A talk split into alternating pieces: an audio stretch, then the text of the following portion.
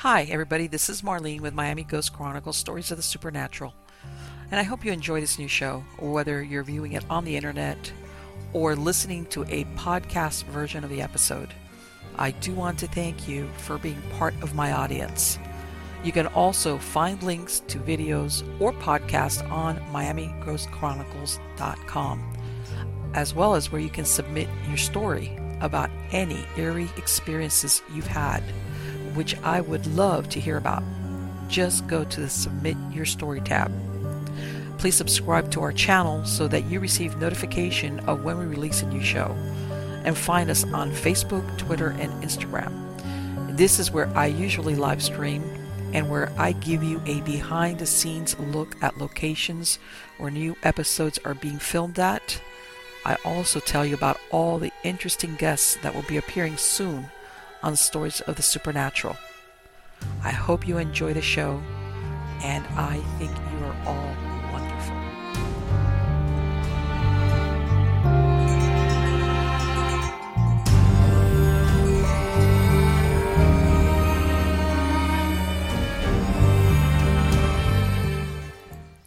Hi, everybody. This is Marlene with Miami Ghost Chronicles Stories of the Supernatural.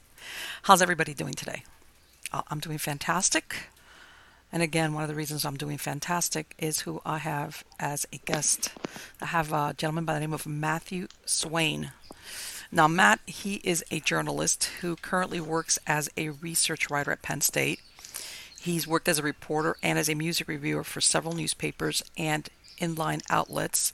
Now, he writes about fringe science and the paranormal, yay, and balancing skepticism with an open mind. Matt uses his experience in journalism and interest in both ghost lore and the paranormal to collect and tell stories about the supernatural. He is the author of Ghost of Country Music, America's Haunted Universities, Haunted Rock and Roll, and due to release in October, Haunted World War II. So, how are you doing today, Matt? I'm doing great. How are you doing? Fantastic. Well, I'm going to ask you, Matt, what I ask all my guests, which is considering um, the subject of your books. Did you ever have a first-hand paranormal experience, or how did you get involved with that? Well, I guess how I got involved with this is uh, it. I, I, really blame my mom because I was born on Halloween. So oh, one of those. yeah, yeah. Now I've I've met some people who were born on Halloween who've been well adjusted, but uh, it, it, turns out not so much for me. I I've been interested. I think since I can remember, I've always been interested in uh, ghost stories, horror movies, okay. cryptozoology, UFOs, fringe science, anything that is sort of you know on the on the fringe. I've been uh, mm-hmm. uh, attracted to, and I really think that it was that experience. Uh, you know, having a, a birthday around Halloween, I, sure. I, just feel that it was uh, it was it was natural for me to get in into that. How I got into writing about it is a little different. Well, it it, it actually has similar origins, but um, when I worked as a newspaper reporter and being born on Halloween, I tended to uh, gravitate towards all that would come up every year. Uh-huh. So I, I, always liked writing these Halloween feature stories, and at one point I decided I would do um, a feature story about um, local ghost legends. Okay. So I started investigating and started talking to people who had experiences, or or maybe even people that didn't have experiences but knew the the stories pretty well. Okay. And that led me to write this feature story. And when I released this feature, when the feature story was published, I was just amazed at the reaction. I would say that of all the stories that I've written, like hundreds of them, okay. this one drew the most attention. So that I think inspired me to write more about okay. it because I, it, it just seemed like a natural thing. So was the response was more than you expected. Way more. I, I just thought it was a you know a clever little uh, story, uh, topical, holiday related, but what I found is that people, for whatever reason, people came up to me on the streets, yes. in restaurants, in bars, and then they would start telling me So there, so the way that I kind of phrase this is there's a lot of what I would call ghost lore, which is more folklore, Mm-hmm. and then there are personal ghost accounts, Right. and uh, and also you should know that I'm I'm pretty easily freaked out. uh, so it, it hasn't been a it hasn't been a, a, a, perfect situation for me because people will tell me stories that uh, you know will give me a shiver up my spine. Um, so so that's kind of one answer to how I got here. But I think you also asked about paranormal experiences. yes. yes. So I have a really high bar for paranormal experiences, and I Mhm. try very hard to debunk everything. Sure, Uh, so I, absolutely. I, I never, I can never say that I had any paranormal experiences. I had some experiences that were weird enough, anomalous enough to make me keep an open mind, and and certainly when I hear these stories of, of people that I know and trust, Right. uh, friends and family who have had these experiences, it it you know will always make me keep an open mind. Sure. So, so that's how I I do that. And I tell everybody, you know, everybody thinks that because anybody's involved in the paranormal, whether you're an author, an investigator, whatever, that you're like you, you'll fall for anything, you know, anybody tells you. And I go on the contrary, the biggest skeptics is the people in that, you know, if you're a real good researcher or author, like you said, you you set the bar high, as far Right. as at least thinking, okay, there's more to this than just it's not natural. In other words, so yeah, that's that's definitely the experience I've had writing these books. Uh, I I actually have turned a lot towards uh, paranormal investigators and researchers and and Ghostbusters for that reason because I will go to them looking for personal experiences because I, I just have built a rapport and trust and a lot of those people have Mhm. Uh, a, uh, almost a, I would say a sense of mission usually because they've had an encounter and want to try to explain it sure, I don't know how many times that I've had a uh, started to write a piece, and I would say, "Well, you know, I the the ghost of Jim Morrison, so this is definitely a uh, poltergeist." And they would say, "Well, have they looked at this? This is California. It could be that." You know, they have they're they're far more skeptical than I am. Like I said, everything freaks me out. I'm ready to believe anything.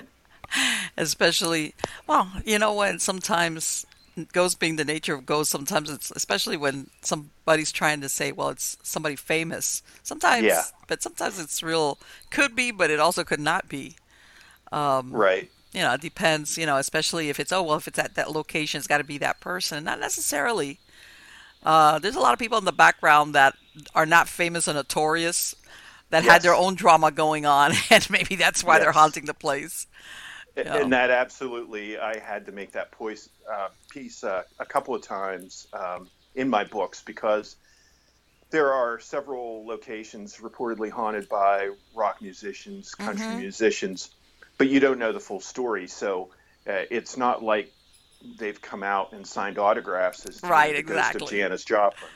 Exactly.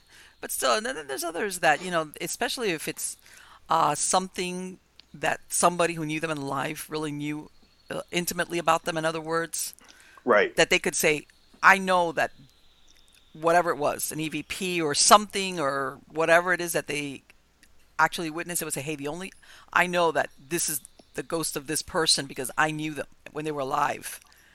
right. And this And- belongs to them. Yeah, that's different. Ye- Yeah, and and sometimes uh, with, for instance, the the ghost of Janis Joplin reportedly haunts. Um, I think it's the Highland Motel in in Santa Monica. Uh, maybe it was the Highland, but in, in any event, uh, they notice. Uh, especially there's a there's a studio that she has uh, reportedly haunted too, but they can tell by the the personality behind the little Okay. pranks that it's her or they hear her laugh and they, they Yeah, there you, know, go. those are things that uh, point you know that it could be related to that personality Sure, absolutely, absolutely. And like I said, usually the people that that would be able to like absolutely, because you know how, for example, I'm going to use musicians. Musicians, there's like uh, uh, certain things that get out in the public knowledge and everybody knows about it. But then there's certain things that people only that know them on a first name basis or intimately will know about them. And those are the people that when they say, Yes, I witnessed or I saw, I heard this, and I know this about this person that nobody else, that's when you start thinking, Okay, now there's definite evidence that maybe that whatever it is that's going on there. Yeah, that is that person. That right. That reminds me of a lot of the stories with uh, John Lennon and uh, encounters with John Lennon, because even the Beatles, uh, the remaining Beatles, George, Ringo, and, and Paul, were I think in the Bermuda recording uh, for the anthology okay. that they were putting together, and there were several reports leaked out that several things happened to make them convince them that, but that uh, John sense, was kind of haunting that. And one was uh, they were in the middle of um, a photographic session, and a, a, peacock went right out in front of them and spread its feathers right in front of the, the band so that the photographer couldn't get a good shot. And I think it was Paul that immediately said that that has to be John. That's a John thing. Right. And then there were other connections because right, John exactly, had, and that makes yeah. so much sense that something like that, like you said, here they're getting together and they're trying to produce something special, and you would think absolutely if there's any point that somebody's going to make an appearance as far as from the other side, this is it. Yeah, yeah, and and John had also talked about using feathers as a sign uh, oh, that he's crossed over. Wow, I did not yeah. know that. Yeah, there's a uh, Julian, his son, had had mentioned that that was uh, he had a talk with his father, and that he was given sort of impromptu a white feather while he was uh, filming in Australia. So there's there's all kinds of very clever synchronicities and, and yes. neat things that go along with that investigation of, of who's doing what in the haunting world. Yes. Yes, exactly.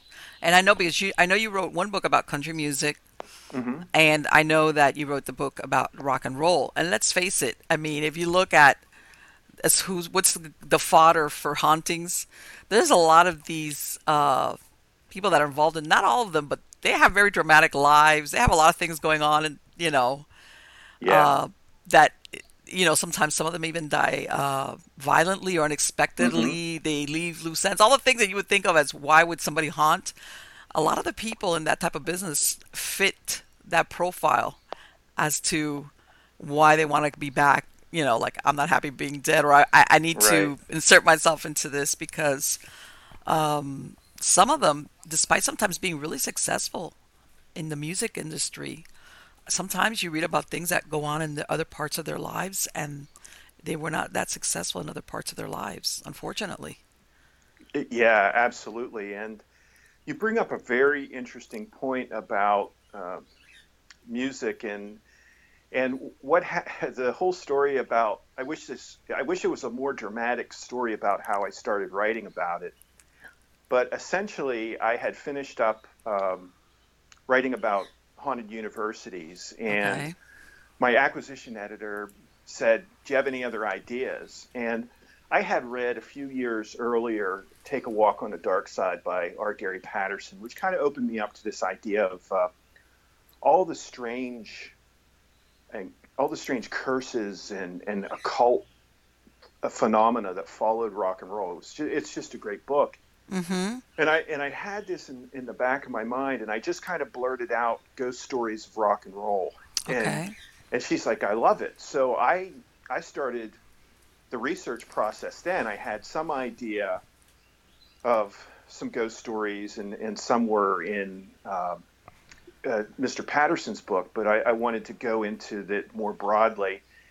So I, I, started looking, and I was just absolutely stunned by the number of ghost stories, curses, and encounters, and rock stars who believed in ghosts. And so I was really fascinated by that. So when uh, they asked me to write another one, I kind of blurted out "Ghosts of Country Music." Yeah. And before this, I, I, I really thought that there was something special about rock and roll. That that rock and roll had some type of uh, mystical power that that attracted these things. But then, after I delved into Ghosts of Country Music, I came away with a much different point of view, which I uh, even still, uh, I believe that there is that music is a is a transcend uh, is a, is a, a tool for transcendence, and that people who are attracted to music, both players and fans, mm-hmm. tend tend to have a deep belief in okay. the spiritual or supernatural. And you know, no matter which way you tend to believe these things, either uh, this can make this phenomena real, or um, they they tend to believe this and are open to it, so they're much easier right. spreading this information. I mean, I don't find a lot of ghost stories of research writers or accountants or things like that.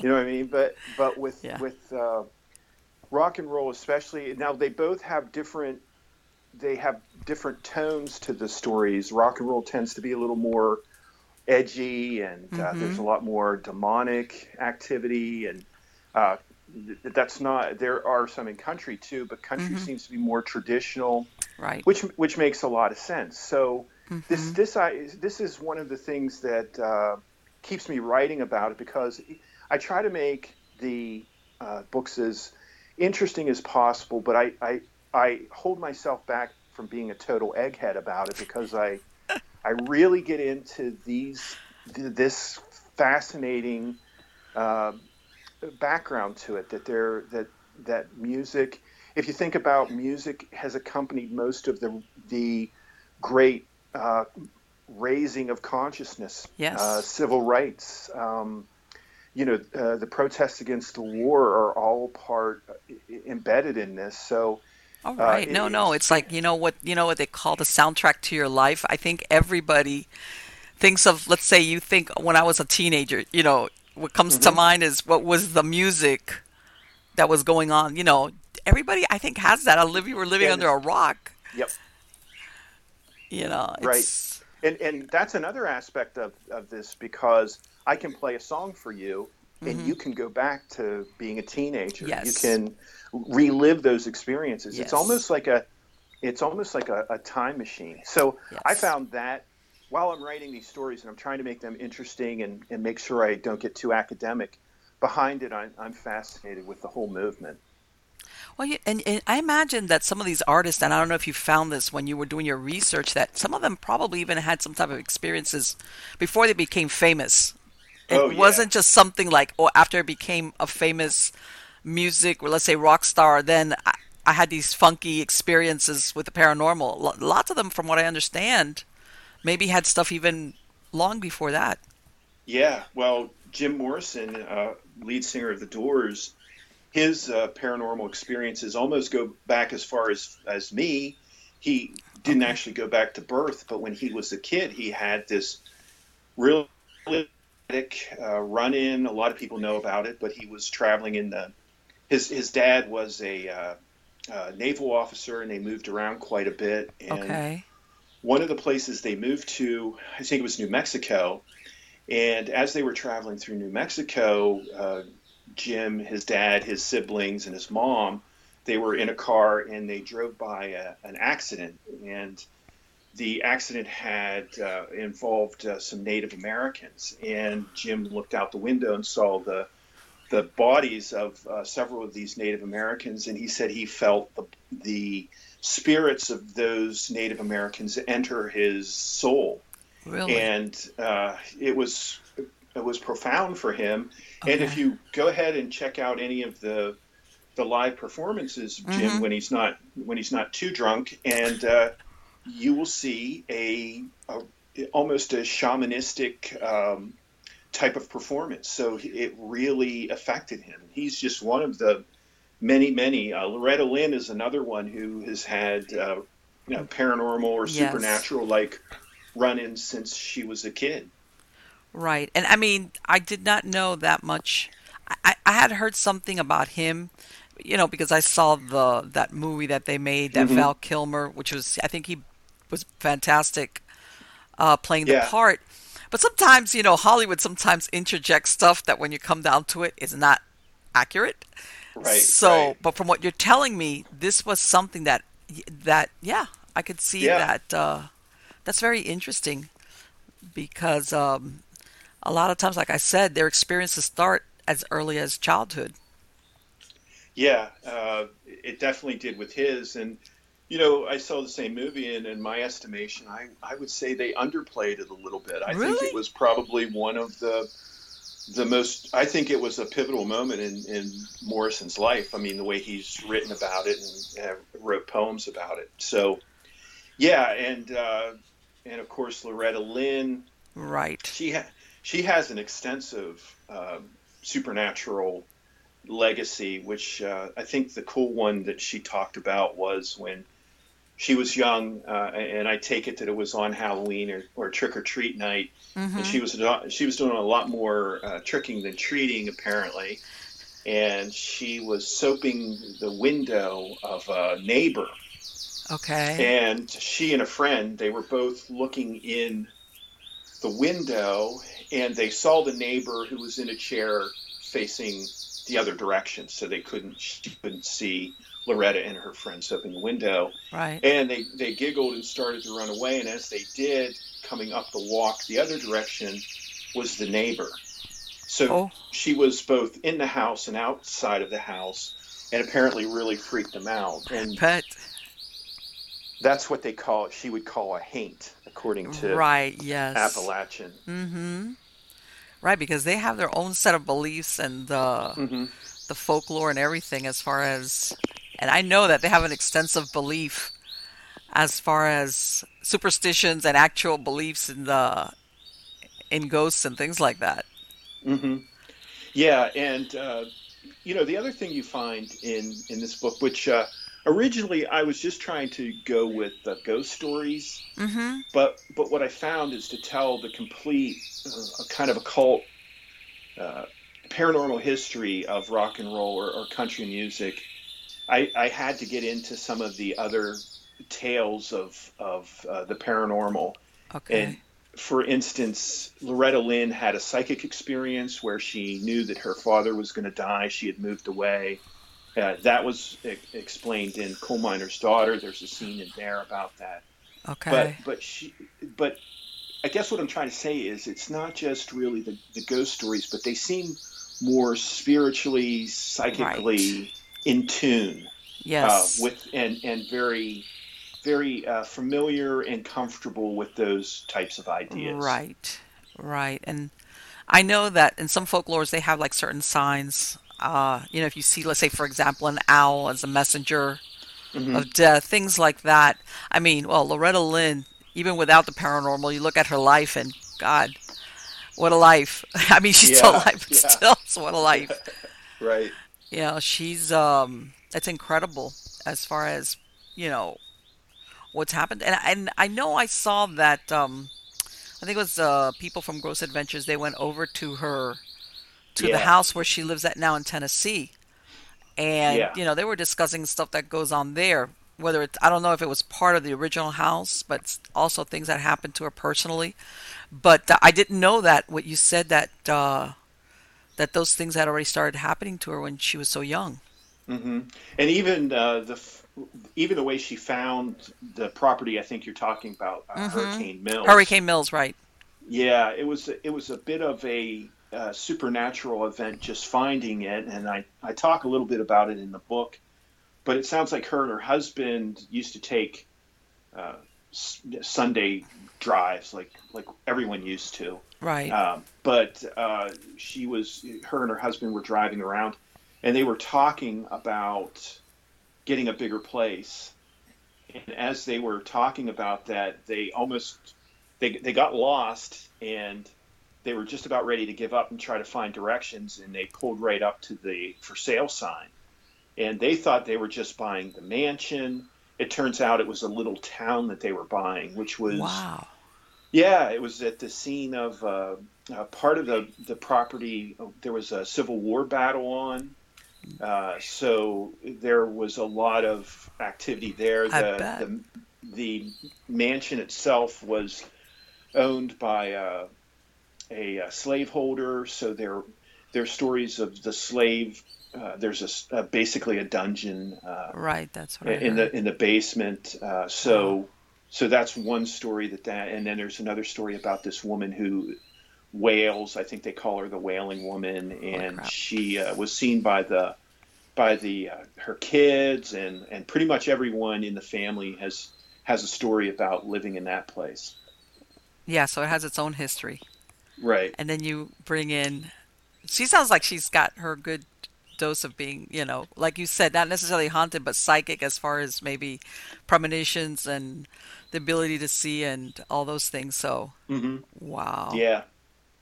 Yeah, but and and and some of these, um, have you had because I know that uh, sometimes, especially uh, with uh, people that are involved in rock and roll, you know, a lot of them sometimes, you know, they they're they get involved in drugs, and sometimes mm-hmm. it leads to them dying or in suicide, and and I think to myself, I wonder, you know, if they ever come back, you know, to let the people that they left behind, like, I shouldn't have done that, or I made a mistake, and things like that, because. Well, yeah, yeah. So Brian Jones was a uh, guitar player for the Rolling Stones, and he died. There's this whole thing, the 27 Club, the number of people who yes. die at the age of 27. And, mm-hmm. and Brian Jones died at 27, and there have been numerous, um, I guess you would say, paranormal run-ins or encounters with with his spirit. And in fact, actually, prior to his death, uh, Mick Jagger, the lead singer, and uh, Marianne Faithfull, who was Mick's girlfriend at the time, and, and very close to Brian Jones too. They were doing the I Ching or I King, however it's mm-hmm. pronounced, Right. And they they kept rolling Death by Water, and this was just a few weeks before Brian Jones drowned in his pool or was possibly murdered. That's a completely other conspiracy tale. Okay. But um, after that, uh, Marianne Faithfull had several encounters. One, she was looking in a mirror and Brian Jones' image appeared to her then she became distraught and and uh, started to take drugs uh, pretty excessively.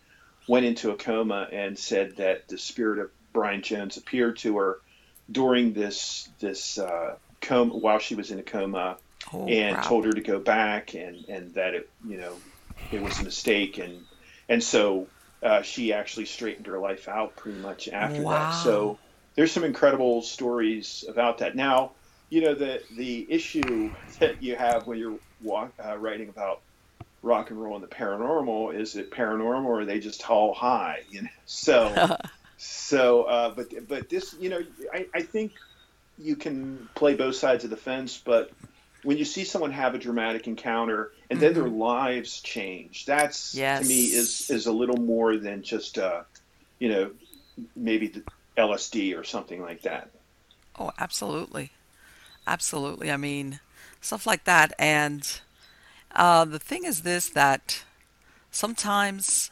um, I mean, let's say that last story that you said that this lady, she started doing drugs.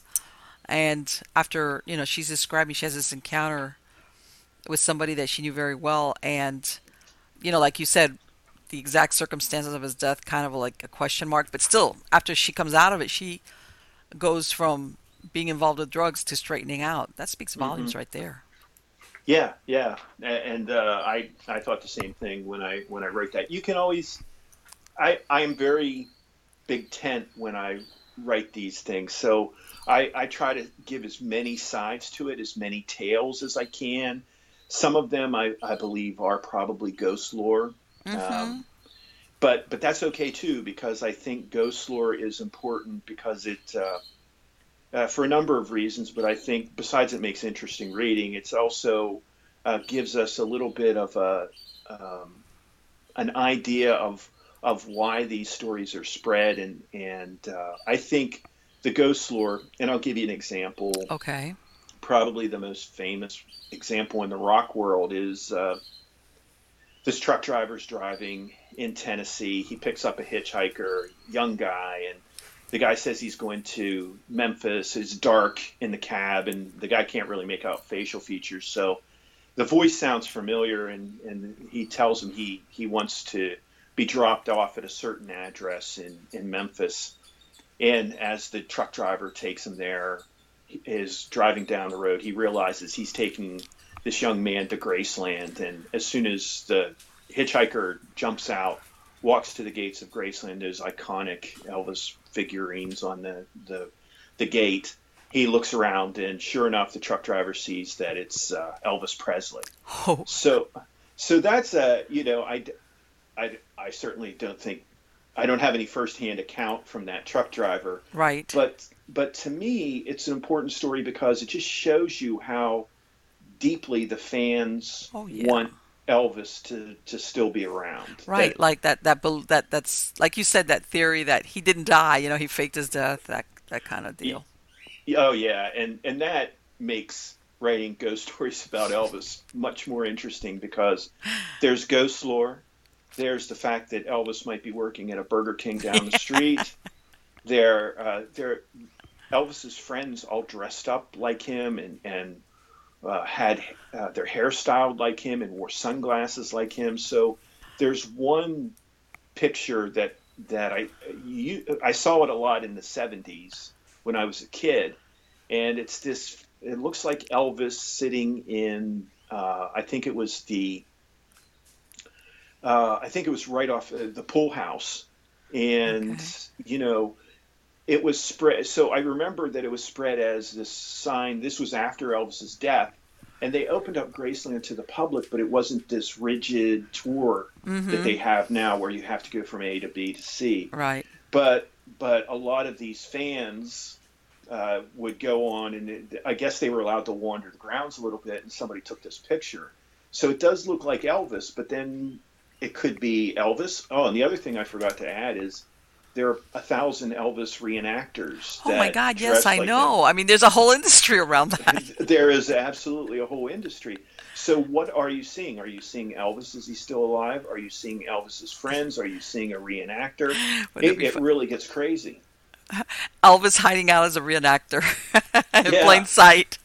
Yeah, and they probably say that he he's not very good at reenacting. You know, it's like it's like, yeah, he's good, but that's not the real, you know, Elvis. Yeah, And but you know what's really interesting also, man, I and I don't know if you've come across it, I'm sure you have.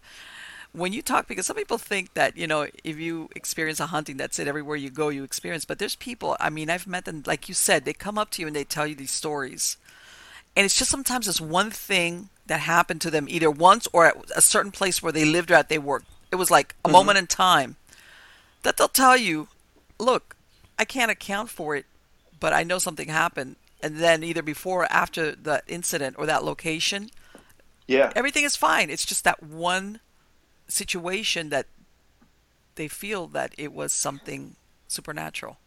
that's really interesting because one of the experiences I had, which I don't I don't necessarily think was paranormal, but uh, my friends and I went to, to Memphis and we went to Graceland and we went to Sun Studio. And honestly, when I was in Memphis, I I could if if Elvis would have came up and tapped me on the shoulder, I wouldn't have even blinked. I I could feel kind of that that connection with with Elvis. And Okay. you know, I'm a big Elvis fan, but I'm not a ginormous Right. uh, Elvis fan. But the other thing is, when I went to Sun Studios, the tour guide took us to the spot where the microphone was when Johnny Cash sang. Um, I think it was "I Walk the Line," and then they started to play that song, and I just felt completely lifted up. I mean, I could feel Mm-hmm.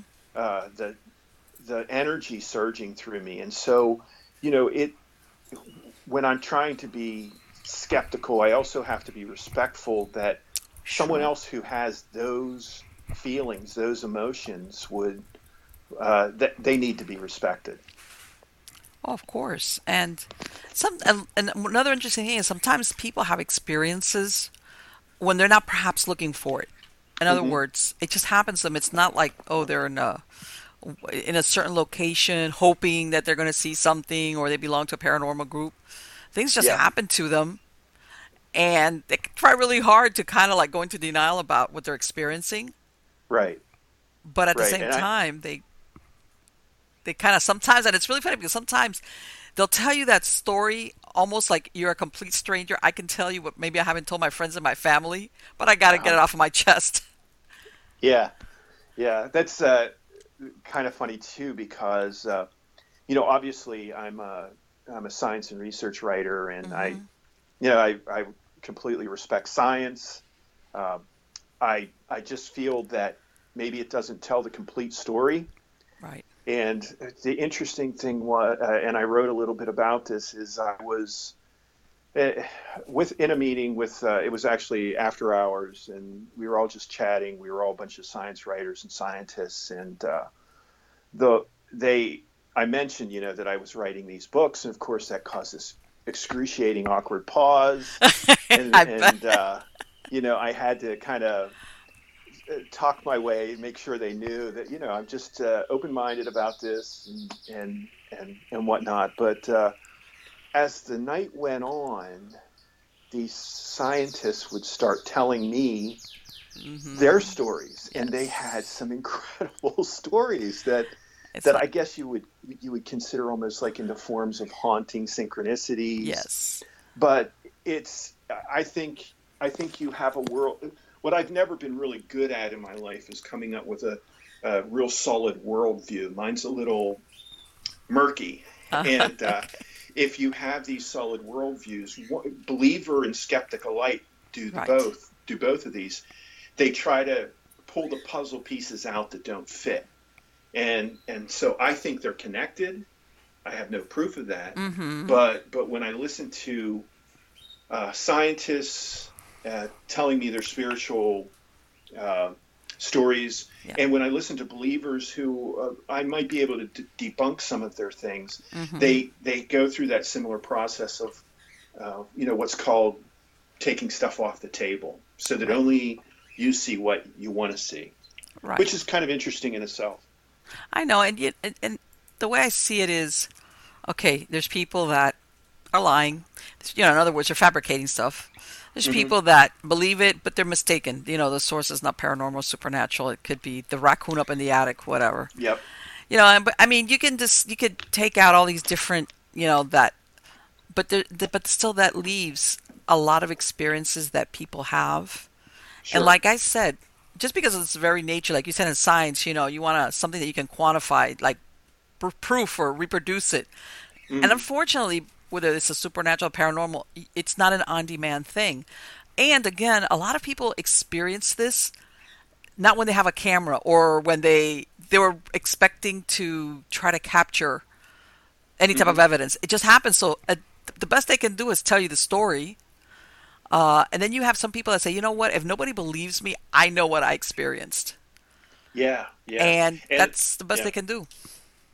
Yeah, and I, as a as a former former journalist, I could probably tell you that you know there are stories in in all the books that I've written that you know go to the level of uh, believability based on journalistic standards, which are you know usually multiple eyewitnesses, all witnessing the same thing, right? All have similar experiences they might have experienced it over time or they might have uh, experienced it simultaneously. You know, we've probably executed people for less oh, than yeah. some of these uh, this testimony, and some of it is is you know quite frankly very powerful. And the other thing that uh, makes me open to the idea is I have uh, I have interviewed and I have uh, you know written accounts that I found and blogs and, and newspaper articles and magazines and television shows, whatnot, of people who were skeptics or at the very least non-believers or kind of agnostic mm-hmm. about it, right. who have had life-changing experiences, and that's yes. what I always get. That's those those are maybe a minority in the books. Um, but but they're interesting and, and I start to think of that there is some type of connection with all of this in consciousness again because of this music I think that maybe it it it opens people up to uh, sure a more a, a, spiritual domain. Yeah, well, I, I you know they I believe it's recognized that certain tones of music will alter your brain waves or put you into different states as far as your brain mm-hmm. is concerned. Um, and everybody's affected differently by music. Uh, you know, whether it's rock, country, classic, whatever. Mm, mm-hmm. You know, Buddhist, you know, humming bowl, whatever. Everything is well, is uh, affects people in a different way. Right, right, and music uh, is used in in just about every single belief system. Right. And yes. uh, so it it's there. You know, it, it's funny because uh, I I come to this and I have this realization. Oh, the spiritual power of music, and you know, three thousand years ago they were doing the same thing, and and they. Yeah these people and the and the indigenous folks recognized this years and years and centuries before I came across it. So I'm certainly not the first one on this, but there there's definitely a connection between this music and and uh, uh, the spiritual side of, of reality. Well, and, and I tell everybody, you know, especially I'm going to use the blockbuster movies, and it doesn't even have to be the recent ones, you know, where the CG effect. Mm-hmm. But I said, if you, if you don't believe in the power of music to get you there, try looking at those movies without any music. Oh yeah, yeah. I you never, know, I never thought about that. Right. no.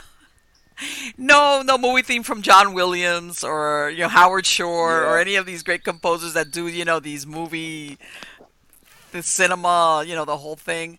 Just try right. watching the movie. It might be great, but somehow without the music there, yeah, it loses it. It's like, uh, it just carries you along. It really does. And um, you know, you can understand, like I said before, how people that are involved in the creation of music, uh, whether mm-hmm. it's the actual composition, you know, lyrics and music, or just the playing of it, like you said, it opens them up. I think at a certain level. Um, yeah. In their brain, as far as giving them ability to be aware of certain yeah. things going on around them. Yeah, and it's a it's a whole body experience. I mean, there's there's rhythms that, that are very physical. There are uh, harmonies that are very mathematical. Mm-hmm. Uh, it's a it's a both sides of the brain. It's it's analytical and it's also creative. So it involves the whole the whole being, if I can use that word. Yes, of course. And and I don't know if you've heard that. Um, and I was like, uh, uh, that they were saying, well, now computers are, you know, or robotics or AI, whatever you want to call it, is composing mm. music. And I'm thinking, the only thing is, it doesn't know when it's bad music. I don't think that kind of loses it. I, I you know, you know, one yeah. thing is uh, perfect execution of maybe a piece that's already been written, but as far yeah. as original composition, I don't know. That doesn't do it for me. I guess I'm, I'm not on board with the AI ship yet. It's like no, okay. not there, not there. yeah. But yeah, and let me ask you. I know that um, yeah. some of these, uh, whether it's musicians, you know, stars and everything, sometimes they, and I don't know if you ran across it, that sometimes they have premonitions about things that are going to happen to them. As far as, um, I believe one of them, like when you said that thing about, uh, um, oh my God, I can't remember her name. We were just talking about her. Loretta Lynn. Yeah, Loretta Lynn. I'm sorry. Yep. You know that she was a good friend with Patsy Cline. Oh yeah, yeah, yeah. And you know Patsy, yeah. Patsy Cline um, ended up dying in that plane crash, and I believe there was mm-hmm. some type of premonition going on between them, or or something like that. As far as uh, I think, no, I, I take it back. I think it was Patsy Cline who kind of like had made some remark that she knew that she was not going to be living to be an old person or an old lady, something like yeah. along those lines. Yeah, well, there are there are several of those. Uh, there, the one story is that Patsy Cline had said to friends, and I think it was Loretta Lynn. So Patsy was in uh, two car crashes, and they were progressively worse. So, so one was bad, then the other one was really bad. Mm-hmm. And she said, the third one's going to be my last one. There you go. And some people took that to mean if she survives it, that's she won't have another accident again. But a lot of people um, thought that that was a premonition of hers. And the other one that uh, I don't know whether I, you know, what happens invariably is if you write a book two seconds after you send it to the publisher, you find an equally cool story that you forgot to add. but uh, so this will be a bonus story if I didn't add it. But okay. um, she supposedly Patsy Cline uh, finished her last album and went to a little gathering at Loretta Lynn's house, or maybe, yeah, I think it was at Loretta Lynn's house. And there was a it was kind of a party atmosphere. And actually, Loretta Lynn had gone to bed, but when Patsy came in, she insisted that they rouse Loretta Lynn to come down and talk. And when uh, Loretta came down, Patsy pulled up her album cover for her first album and said, "Here's the first. and then she pulled out her uh, what would be her last album and said, "Here's the last."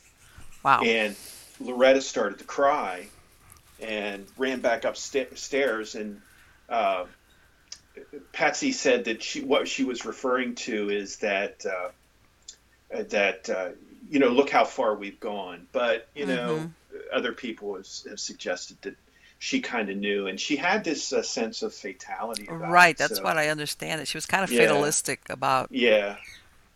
You yeah. know, despite and, all her fame and everything, and I mean, I love her voice, but I think probably uh, the two most remarkable voices in uh, American music history would be Billie Holiday and hers, as far as I'm concerned. Mm-hmm. But oh yeah. Uh, but there are a lot of ghost stories about Patsy Cline too. I mean, uh, there's a that whole area in Nashville, uh, Ryman Auditorium, and uh, mm-hmm. some of the bars around there. Patsy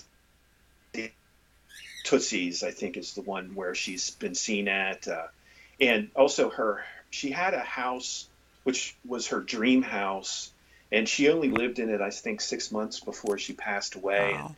Throughout, uh, all the owner, not all the owners, but several of the owners have kind of stepped forward and said they've had these weird experiences in that place. They've heard uh, what sounds like a woman's high heels walking across the floor above their heads, and uh, so wow. So that's so you know her presence is is still felt.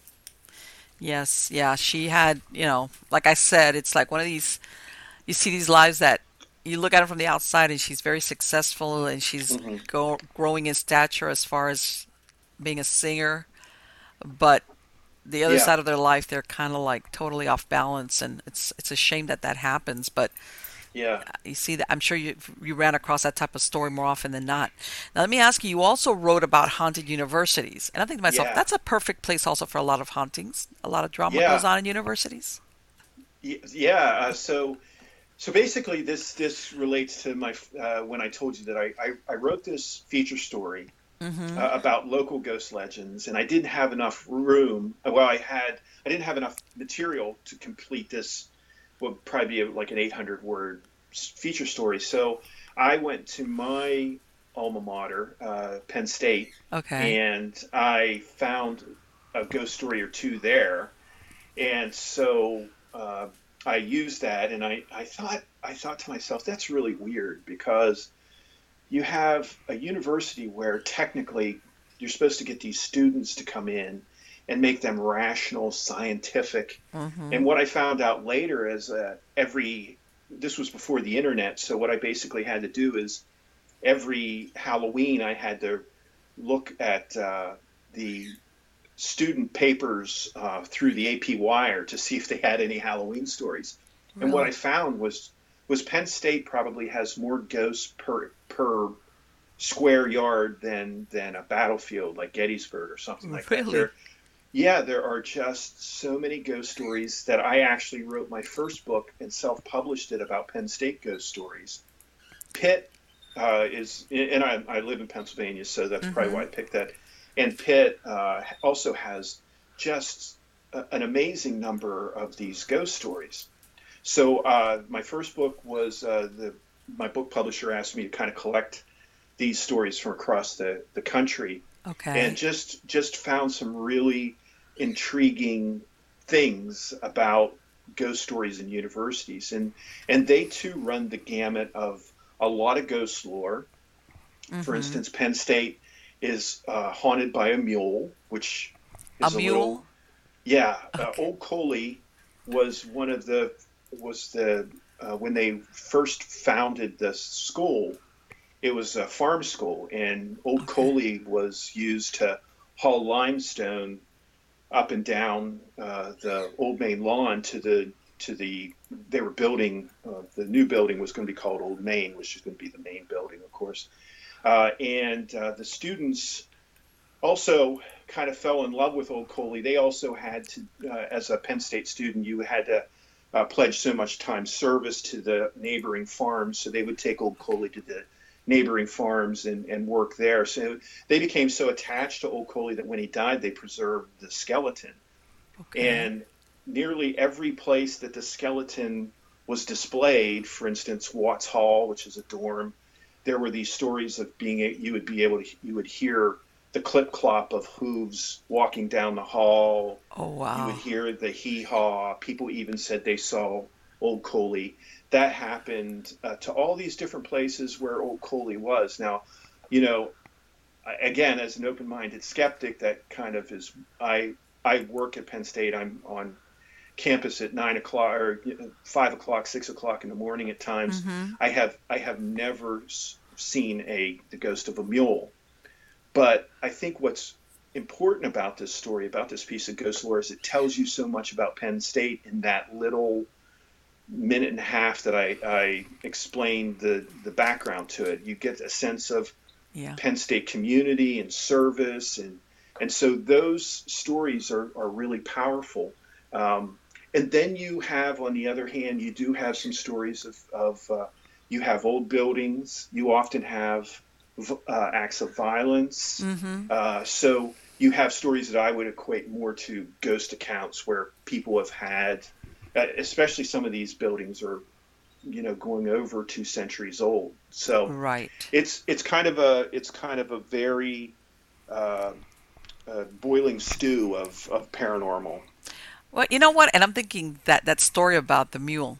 Let's face mm-hmm. it, that's hard to mistake for something else. But then that's another thing. You know, sometimes hauntings they fade. Let's say once upon a time maybe he hung out, and then mm-hmm. at some point somebody come and got him and said, "Hey, l- just don't hang out here anymore." Yeah. But yeah. I'm thinking, you know, clip clop. Let's. In other words, to hear this stuff in some of these places would be very unusual as far as to mistake it for something else.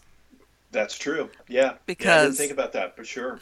I mean, it's like okay, like you said, that's a click clop of hooves in a building, right. or God, and, and if it was, uh, yeah, it, then maybe it just moved on. Maybe it just didn't happen anymore for whatever reason. That's another thing. Sometimes people think, especially like what you were telling, uh, talking about, you know, some stories that you think more of as folklore versus an mm-hmm. actual true ghost story, especially the you know if it happened some time back.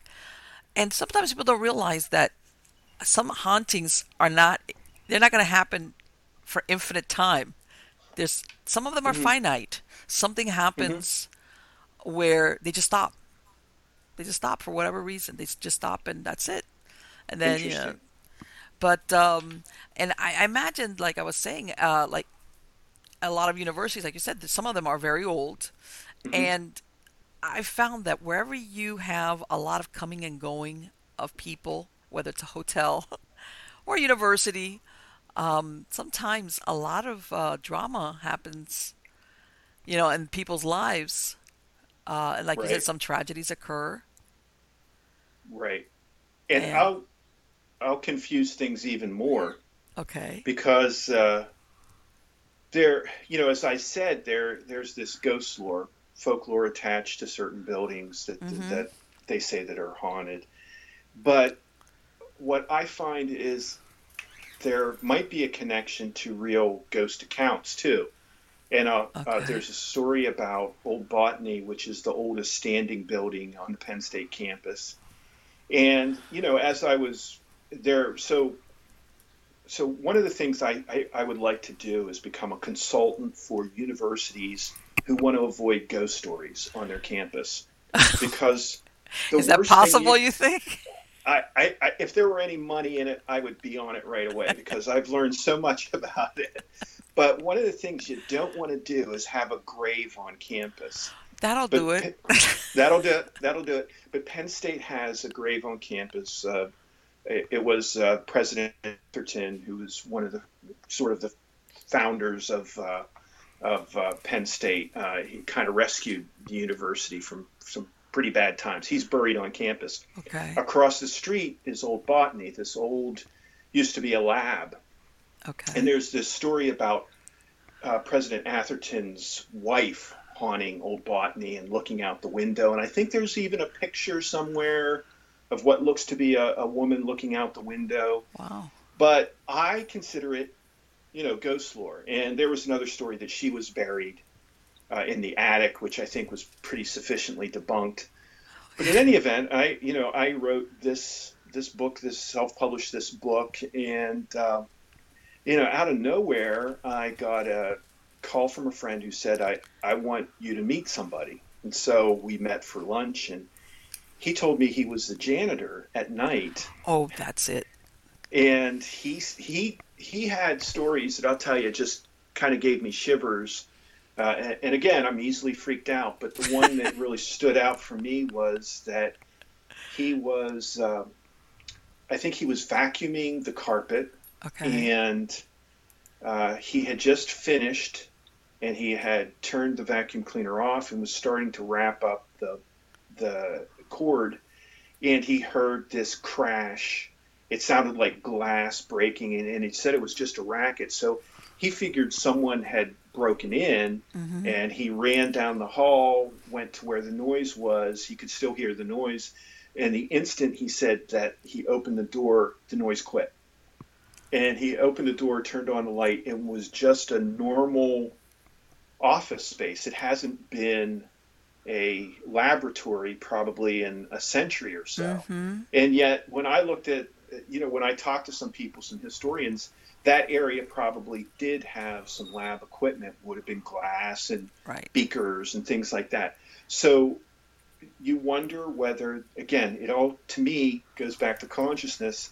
I don't know whether uh, because you're in those places, you pick up on things that may have happened right. before, uh, whether there maybe the ghost lore is a result of real so real accounts could could create this ghost lore this kind of communal ghost story or could the the ghost story itself create this vibe that you either expect to see things right.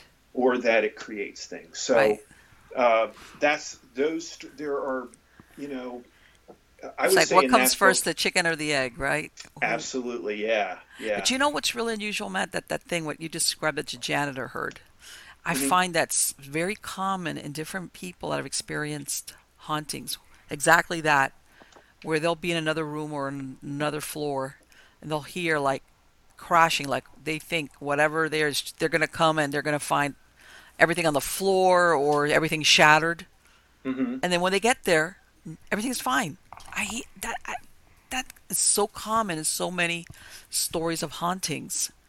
Uh, that what? makes you wonder why that that's so prevalent.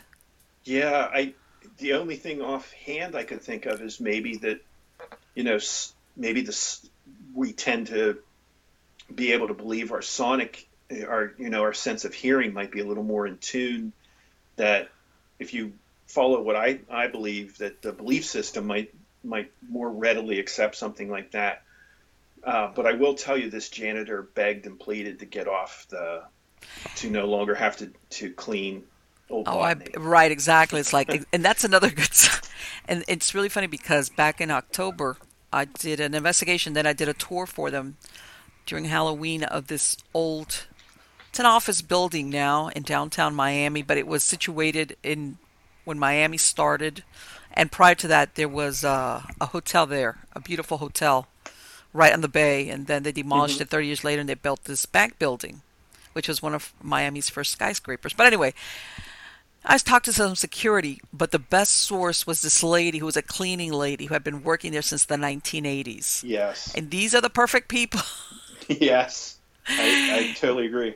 That have stories um, because, like you said, they're there after hours. Usually, you know, the noises level has come down. They're just doing their work. Mm-hmm. But uh, she, yeah, she told me quite a few stories that you could tell.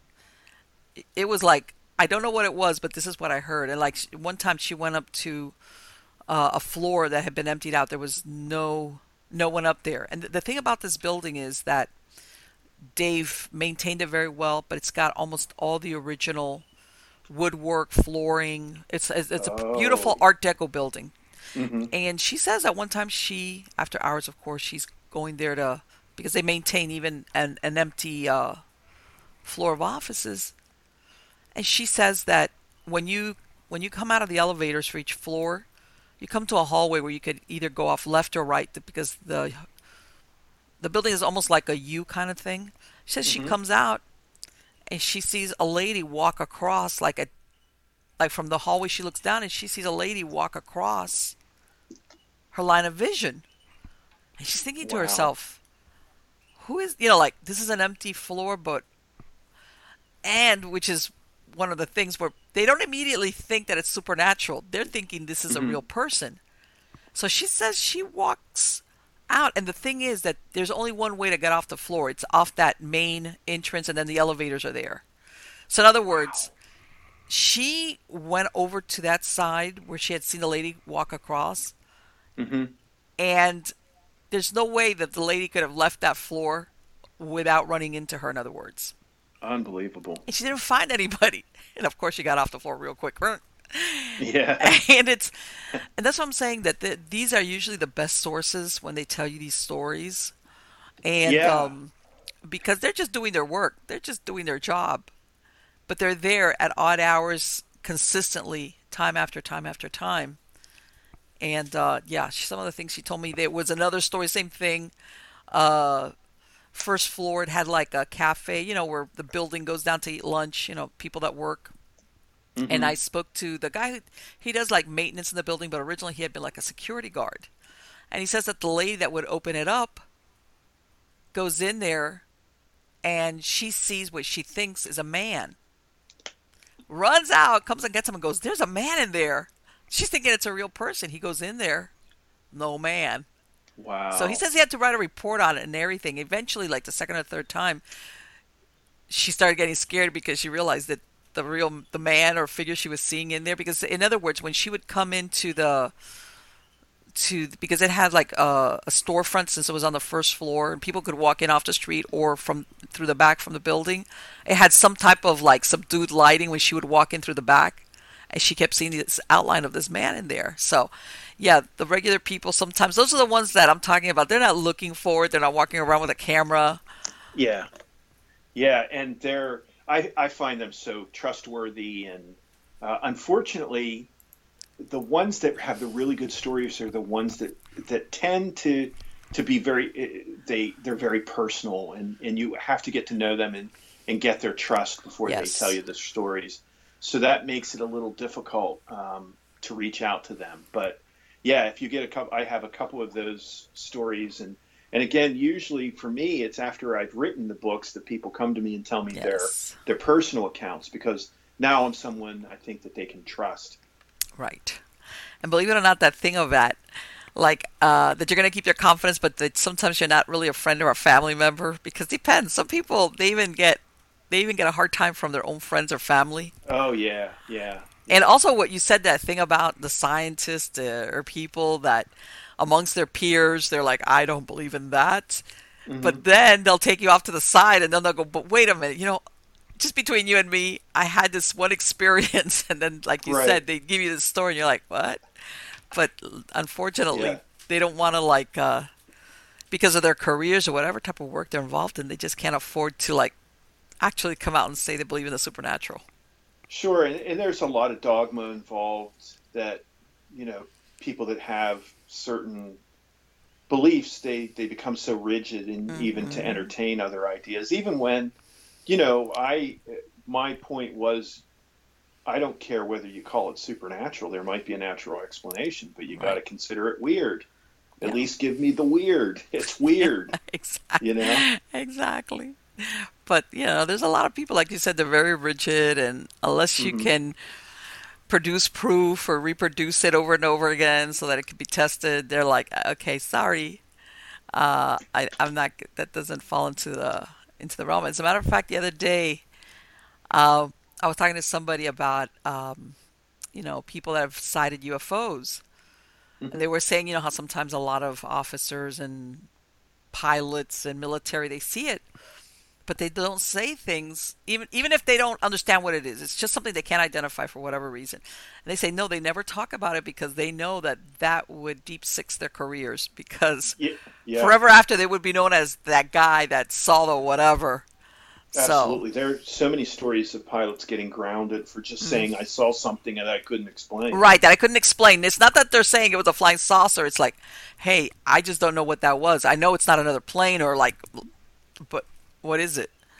Yeah, but you know, we do live in interesting times because there's uh, there there seems to be now that I think, you know, uh, honestly, uh, you know, if you had the weirdo meter out, some of the stuff that I talk about in my books is no weirder than some of the things we talk about in quantum physics. Yeah, well, you know, yes, and exactly. and now that we have a lot more uh, opening uh, up of these anomalous things that we see in the sky, especially pilots, trained observers. Mm-hmm. This World War II book that I worked on, I talk uh, oh some God. about Foo Fighters in there, mm-hmm. and and these these people can recognize the make and model and year of uh, Messerschmitt at two and a half miles, and they see things that they've never seen before and can't identify them. I think it's it's actually unscientific not to want to question that, not of to course. want to learn more. Of course. And I'm thinking to myself, if you're a pilot, the last thing you really want to see is something up there in the same airspace. Absolutely. And you don't know what it is. Right. Yep. Because oh, what is it? You know, let's say you're not even going in the ET kind of thing. Is this an enemy? Is it is it going to bring me down? Uh, mm-hmm. It could be a million things. So I, I know that a lot of, but at the same time, like you said, after a while, especially if you have a certain years of experience, you know, may or in some cases, the way to describe the movements of certain they they know, hey, I don't know of any airplane or any air anything that can move that way. Right. Against the laws of physics, but like you said, now that I mean, there's a lot of stuff going on as far as physics and um, it's. I mean, it, it, it could go in so many ways as far as uh, uh, what they're really realizing as far as uh, our dimensions and interdimensional and Absolutely. I'm thinking, you know, maybe in the future we'll instead of traveling distance as in light years, we'll just be traveling interdimensionally, or as uh, as what what do they say? Beam me up, Scotty. You know, yeah, disassemble yeah. your molecules on this end and reassemble them. yeah, I mean those things are are being contemplated now as as not science fiction, but as as at least possibilities, and that's what I think I try to get at is don't be afraid of the possibilities. Mm-hmm. You know, it, you're some people are almost it, it, feels like they're almost afraid to, like you say, to say, you know, it, it was unexplainable. I, I couldn't explain it. You know, that's okay. That's sure. that's where it all starts. But um, yeah, it's it's a. It's well, sometimes some people times. think of it. Let, let's face it. A hundred years ago, let's say 1920 as you know, industrial revolutions already you know underway, and but who could have ever have thought of all the technology and all the advances that we've made in a 100 mm-hmm. years? Mm-hmm. So some people think, well, you know, like I said, that example of Beam Me Up, Scotty, you know, that you're transported, basically your molecules are disassembled and reassembled, hopefully all in the right place at point B. And I'm thinking to myself, yeah, just because we don't know how to do it now doesn't mean we can never figure it out. Right. Eh, that's exactly right. And, and I mean, my my uh, my experience in this is, you know, as a kid, I would always look at Dick Tracy's wristwatch. You know mm-hmm. how he would mm-hmm. always communicate with this wristwatch. God, you're right. Yes. It, and I just wanted something like that. That's I thought that was the coolest thing. Right. And then, you know, two weeks ago or so, my my mom calls me and I answered using my Apple Watch. I was gonna say your Apple Watch, and, and got I the thought, Fitbit, and yeah, and I thought not only is it better, not only am I doing this, but it's actually a little cooler than what Dick Tracy had. I yes. mean, I can call up a radar on this and everything. Right. So you know the that's what I'm. If that's like the one message that I I keep is that you just got to keep yourself open to the possibility.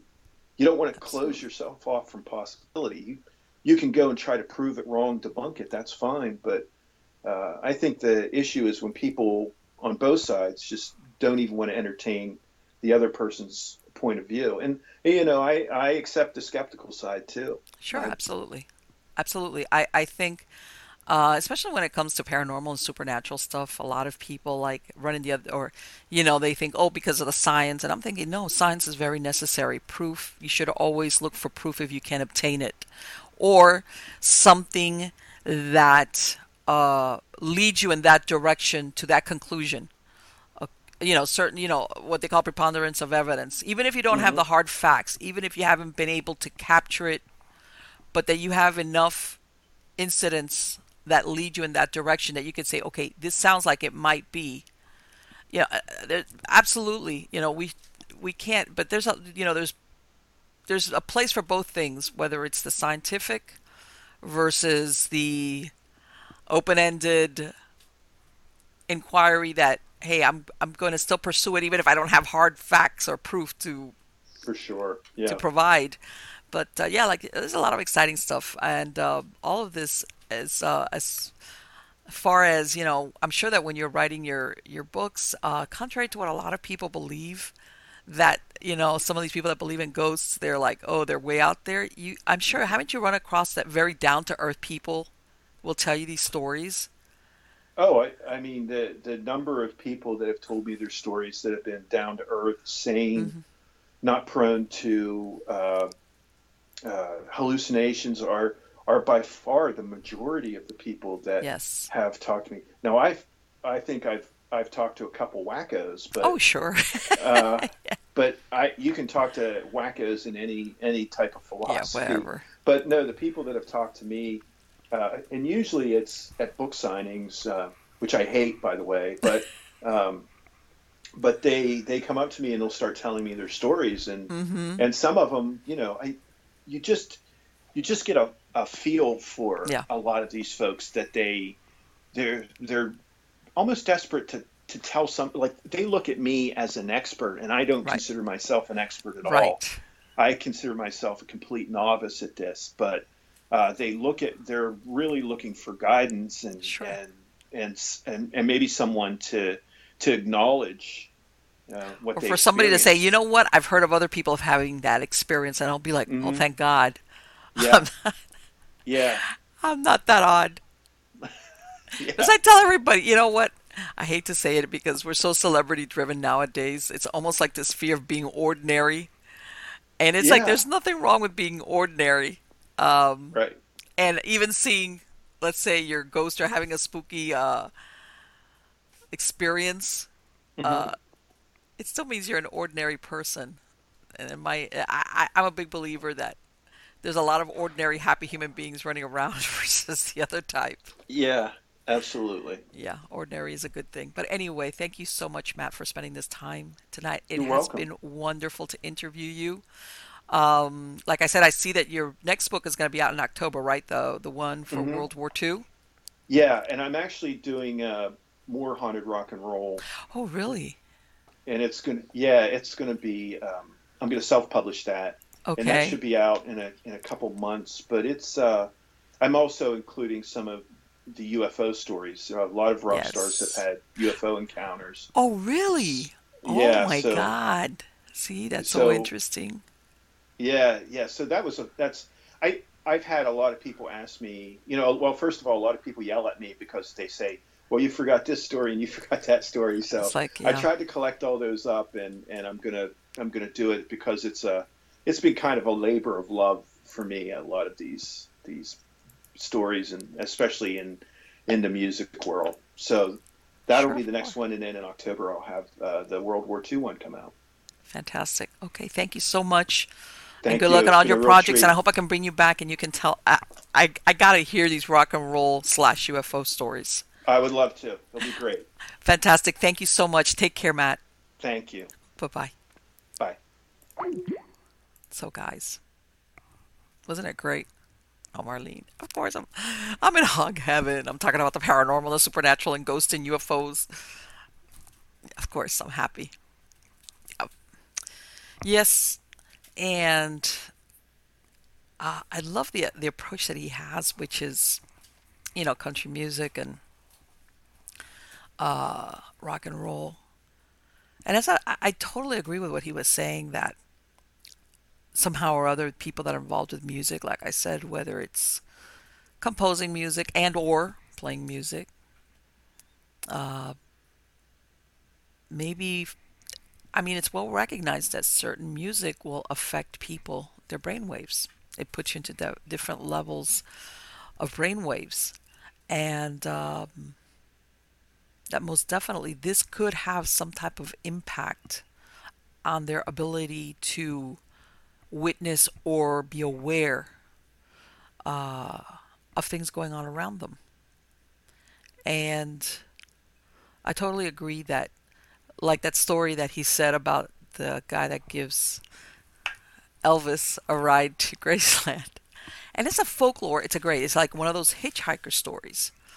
And you know, I think that there's a lot of stories like that. And but and and, and I think that there's people sometimes that are close to some of these uh, singers or whatever that knew them intimately, whether they were family or friends, that maybe have had their own experiences that they've never said anything about because, but they know that it's this person because the sign that they got, the sighting, the sound, whatever it was that they experienced, they knew that this was something that only that person would do and something that wasn't commonly known. known.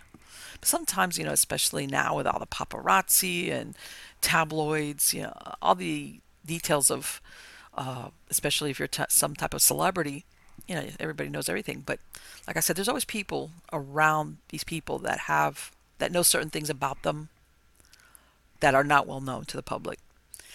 And I think that a lot of times these people they they have experiences. Some of them talk about them, others don't.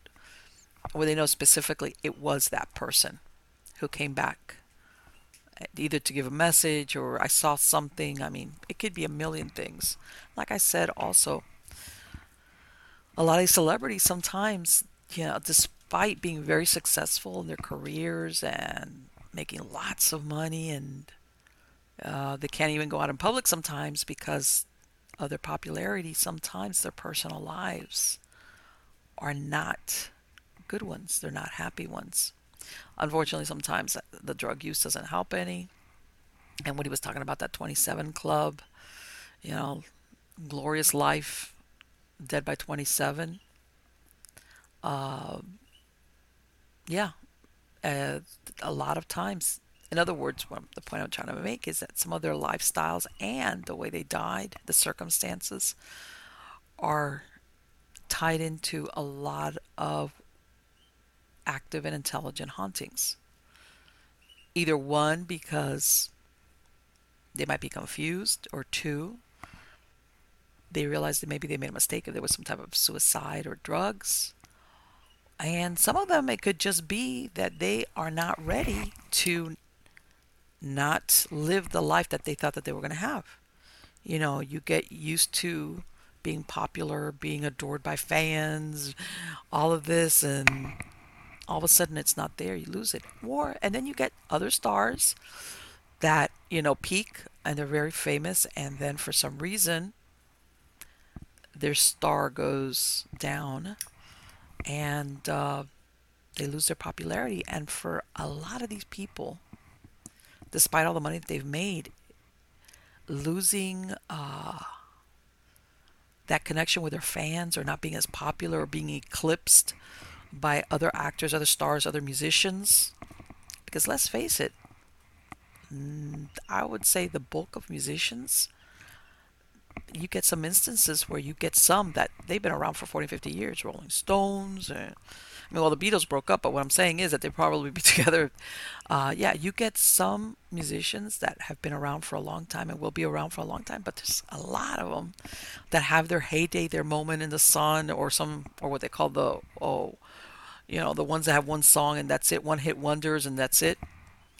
And uh, some of them accept it, but there's others that don't. You know, some some of them go and do their own thing, whether it's produce music in the background or take their money and just uh, go into some other career. But a lot of people cannot give up on that. They're not there, and sometimes they kind of die unhappy. They're always trying to recapture fame and fortune. So, yes, that's definitely a reason sometimes why you're going to see hauntings. But anyway, I want to bring Matt back because I want to talk to, about the stars and your UFO sightings. I wish I, I could have asked him about that, darn it. I wish I'd known at the beginning. But anyway, guys, I hope you like the show. I love the show. I sp- love speaking to Matt. Uh, I've got a lot of great guests coming on. You guys are going to really love it. I've got a lot of interesting people coming on to talk about different things having to do with the supernatural, the paranormal, the unusual. Which reminds me, my true believers, don't forget about me and send me your story. Go to MiamiGhostChronicles.com, go to the Submit Your Story tab. Let me hear from you. I've gotten a lot of great stories, but I would love to hear some more. Uh, they don't have to be involved. They don't have to be lengthy. They don't have to be firsthand. It doesn't have to be about ghosts. It could be anything unusual. Sometimes people have events that they just can't explain. Doesn't mean that they saw the ghost. It's just something weird happened. I want to hear about it. Uh, catch me on Facebook, Twitter, uh, Instagram. That's where I live stream. Uh, also, remember that you can catch a podcast version of the show on all the podcast platforms such as Spreaker, iTunes, iHeartRadio, Stitcher, Podbean, blah, blah, blah, blah, blah, wherever. Or even if you go to the website, you can catch a link to the YouTube video or actually download the MP3 file from there if that's what you would like. So, again, guys, thank you so very much for being part of my audience. Uh, thank you for coming back. And I've gotten a lot of positive feedback from you guys. So, again, guys, take care. Have a great night.